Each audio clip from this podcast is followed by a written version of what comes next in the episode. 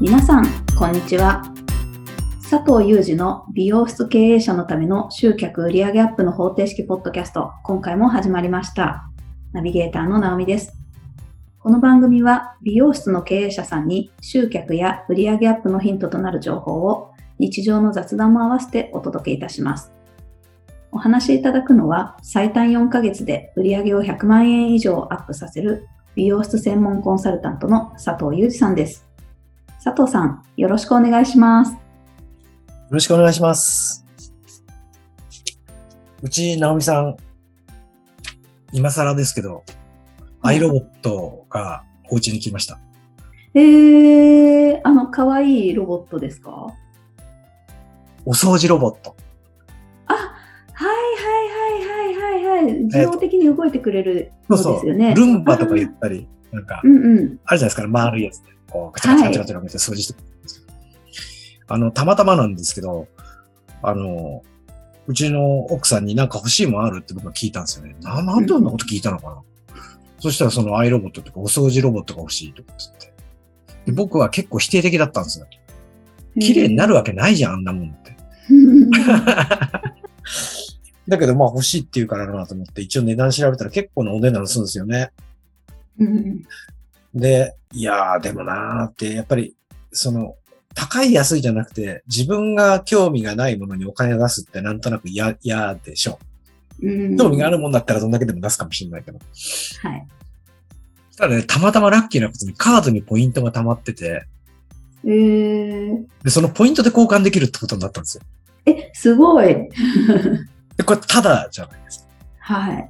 だけど、ここはただって言っちゃいかんと思って、わかった、買うよって言ってで、まあ来たわけですよ。はい。でも僕的には本当にこんなのでやるより絶対自分で掃除した方がいいってって思ってたんですけど。。うんうんで、まあ、開けて使って、こう使う、まあ、使い、取説見で使い始めたら、面白いね。あれ、本当面白いね。自動お掃除ロボットだからスイッチ入れたらほっときゃいいのに、何回か見ちゃうんですよね。ずーっと。 ねえな、こいつとか。 こんな時間だったら自分で掃除すりゃいいじゃんみたいな。もう、いや、すげえ、こいつすげえとか、あ、ぶつかった、あ、戻ってきたとか、また進むとか、なんかね、面白いもんで、でわざとここに持ってきて、前にポロッと落として、吸い込むかどうかなんてテストしたりとか。でもまあ、まあまあ、でもすごいなーなんて思、まあちょっと思ったんですよ。綺麗にしてくれるね、はいうんうん。で、その後こう、詳しいなんかこう、さらにこう、詳しい使い方みたいなのがあって、こう読んでたら、サイトを見てくれみたいなことがサイトを見に行ったんですよ。で、動画もありますみたいな。そしたら、昔、何年前に出たんですかね、このルンバっていうかお掃除ロボットってわかんないですけど、当時はもうもちろん高かったんですよね。高かったんだけど、売れたんですよね。うん、はい。普通の掃除機ってダダイソンも出たてってすげえ高かったじゃないですか。今でも高いですけど。うん。でも売れたじゃないですか。はい。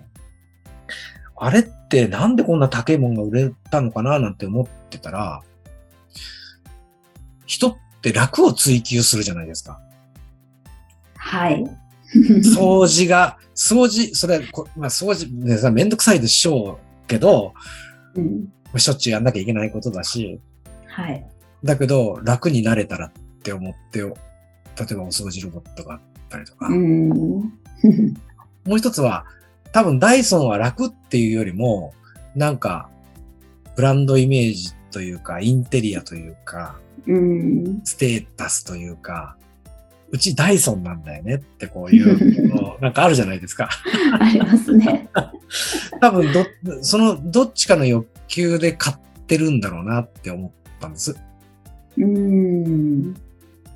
で、その過去の、そのお掃除ロボットを見たら、こういうふうに進化しましたみたいな過程が出てて、はい。言われてみりゃそうだよなと思ったんですけど、まあ、犬猫飼ってて、犬猫が粗相したとします。はい。床に。昔のお掃除ロボット、それこねくり回したんですって。ええー、はい。あの、やっぱりそんだけ探知能力が弱かったんでしょうね。まあまあ、うんうん。大変なことになりますね、それは。 まあそうですよね。かき回すわけですから。広がっちゃいますね。うん、で、なんかだから今は、その、なんかセンサーがあって、障害物があるって判断すると、手前で止まって回避するみたいな。あうん。で、それはもちろん犬猫のそのおしっこうんちばっかじゃなくて、よくあトラブルがあったのは、携帯のああいう細いコードを巻き込んじゃうとか、あ、は下いに。置いてあると。うん。うん。それから、やっぱりどうしてもサイズ的に入り込めないところが出てくるわけですよね。はい。だからそこ掃除できてないわけじゃないですか。うん。と高いお金出して楽できるって思った購入者からは掃除行き届かないっていうか、綺麗にしてないみたいなクレームが。で、それをどんどんどんどん改善していったみたいなんです。ああ、はい。で、まあ今はその犬猫のおしっこうんちも巻き込まないし、細いコードの前では止まるとか。へえ。で、そこまではいいんですけど、もう一つ、その、なんだ、ここ掃除できてないじゃんってクレームに対処してないわけじゃないですか。はい。これがね、すごいんですよ。今、びっくりしたんだけど、携ええ帯、スマホでと、スマホでこう連携させるんですよね。はい。あの、その、アイロボットっていうか掃除機を。はで、掃除、掃除を始めますとか、終わりましたっていうのはちゃんとアプリに来て、い。ええ。なおかつ、あの、画面に、スマホの画面に、部屋の見取り図みたいなのが出てくるんですよ。へだからえ。こう動いたところを記憶してなんか地図、地図みたいにするんですよね。ああ。それで、こことこことここは掃除してませんってちゃんと赤く斜線で出るんですよ。ええ、すごい。すごいでしょ、これ。すげえなーと思って。ええそんなに進化されてるんですね。で、その過程、なそうそう、その過程で過程でこう、いろいろお客さんからの声拾ったりとか、いろんなことを改善してったと思うんですけど、うん。で一説によると絨毯、1センチぐらいの高さがある絨毯の上上がらないって僕聞いてたことあるんですけど、は上がるんですよ、今。い。おお。それもすごい進化なんだなって思ったんです。うん。でもやっぱお値段は高いわけです。はい。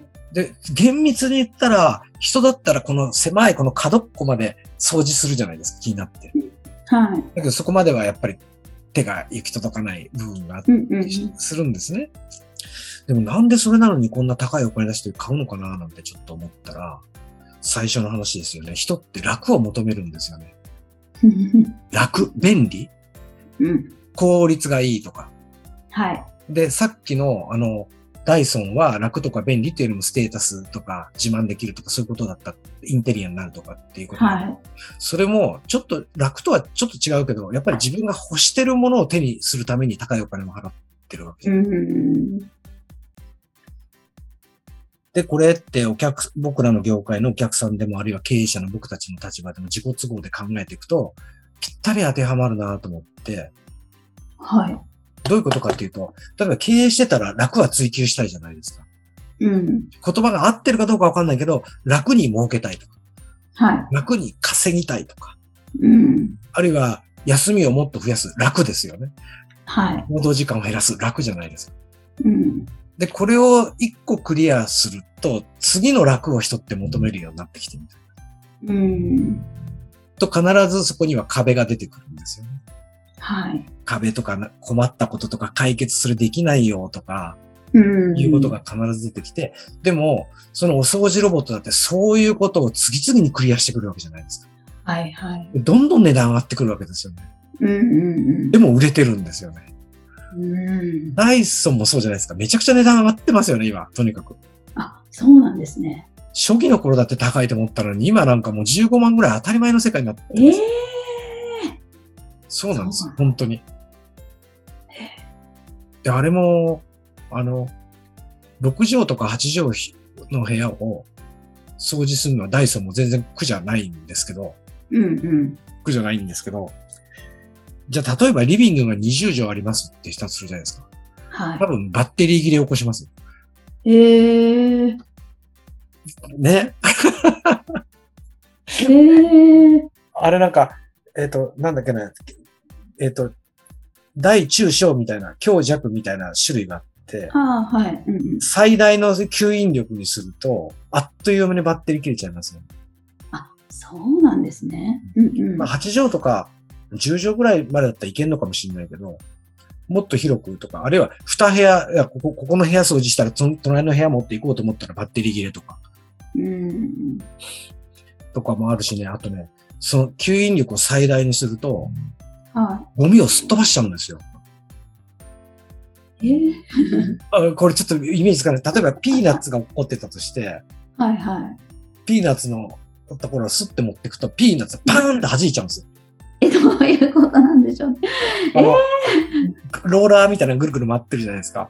はいはい。あれの周りが勢いがいいのかどうかわかんないけど、中にくるって吸い込んでくんないで、ピーンって弾いちゃうの、当たって。へえ。で、なんだよこれって思ってて、うん。思った時もあったんですよ。それはちょっと また。あれなんだけどそしたら、調べたら、はい。もっとゆっくり動かしてくださいって。そういうこと。なんか掃除機って雰囲気的に、チャーチャーチャーってやるってイメージなんですか。はいはい。うんうんあれ、ダメなんですって。そうなんだ。で、CM 見てると本当にゆっくりやってませんかこうやって。や、やってますね、そういえば。 かなり。あれをやると、吸引力最大にした時には、本当にすごく塵やホコリも全部取ってくれるんですって。へえ。でも早くやっちゃダメなんですって。なるほど。だから絶対これ早くやっても大丈夫って掃除機出てくるだろうなと思って。あ、確かに。本当ですね。その楽を追求していくわけじゃないですか。うんでも研究者はすごい頭悩ますと思いますよ。うん 確かに。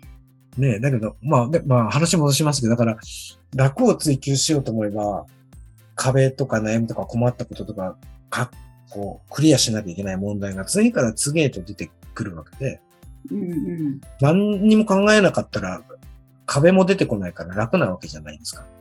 はい。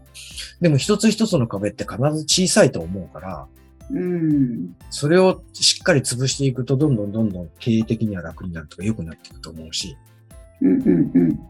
で、これはお客さんにも言えることで、は初めて美容室でやったトリートメントはもしかしたら感動したかもしれないし、い。はい。癖がある人だったら初めて14、5年前かな、宿毛矯正っていうメニューが美容室にわーって出回った時に初めてやった時はみんな感動したと思うんですよ。あの癖がある人はね。だけど今どこでもやってるし、もう何回も何回もやってるとそれ当たり前になってきて、うん。まっすぐなるだけじゃ嫌だみたいな、なんかもっとこう、こうならないの、ああならないのみたいな。うん。まあ、楽じゃないけど、欲求ってどんどんやっぱり永遠に出てくるもんじゃないですか。はい。で、その欲求をクリアしていく、いけるサロンが、こう伸びていくというか、うん。僕らの欲求もあるし、お客さんの欲求もあるというか、うんまあ楽というか、理想というか、どんどんどんどんこういうを止める。だけど壁が必ずちっちゃい壁出てくるから、その壁を絶えず、マリオじゃないですけど、壊して壊して壊して、どんどんどんどん先へ進むと、気がつけば上の方に行ってるよ、みたいな。ああ。でも、往々にしてですけど、僕、うん関係してる経営者の方と話してると、これ変な意味に捉えないでくださいね。今、あなたのお店の、まあ、経営的な話で言うと、経営的にはこの辺にいますよ、この辺にいますよってわかるじゃないですか、話聞いて。はでも、あなたが目指してるの、ここ目指してますよ。い。うん。ここを行くまでに壁何個倒さなきゃいけないかって、こうあるじゃないですか。はあの、ここからここを見たら壁の高さってこんだけあるわけですよね。い。うん。だけど、ここへ行くまでの過程には、こう上がっていくとしたら、壁ってこうちっちゃい壁がいっぱい出てくるわけですね、こうやって。はい。だからこれを一つ一つ潰していこうっていう気持ちにならないと、やる気も起きなくなっちゃうっていう。ああ。よくあの、目の前のお金を追っかけちゃいけないってよく言う話もあるんですけど、はい。壁とか楽はすごく、僕は目の前の楽とか壁を追求した方がいいって、ちょっと楽になった、ちょっと楽になった、ちょっと楽できたみたいに積み重ねると、気がつきゃ大きな楽してるじゃない。ああ。なるほど。はい。貯金ゼロの人って1000万貯めたいなんて思うわけじゃないですか。うんうん。無理でしょって普通。いや、無理じゃないけど、もう毎月もうバイトでもして10万、15万ずつ貯めていかないと、みたいな。それでも何年先の話だよ、みたいな。うんそれをね、経営者って、なんか、求めすぎ。うん。貯金ゼロなんだから、とりあえず1万円貯めるとこから始めましょうよ、みたいな。ああ、そうかそうか。小さなステップにして、一歩ずつ一歩ずつ一歩ずつですね。うん。うんうん1000円貯めれば10ヶ月でしょうって、頑張って2000円貯金できれば5ヶ月でしょう、みたいな。うんまあうん。か壁ってすごい低いじゃないですか。はい。で、2000円、まあ節約するっていうか無駄遣いしないっていうのはできると思うし、うん。で、1万円貯まったら多分今度は5万円だ、10万円だってなるんだろうけど、それもだから、遠くを見ないですぐ目の前の壁だけを見ていれば、もう壁なんて低いもんじゃないみたいな。うんそうするとやりやすくなるんじゃないかなって僕、なるほどち。ょっと思うわけですよ。はで、まあ楽にしても、便利にしても、欲しいものにしても、絶対人って尽きないから、い。うん。おそらく尽きないから、うんうん。そういう見方っていうか考え方すると、もうちょっと楽じゃないかなって、やる気も出てくるんじゃないかな、みたいな。なるほど。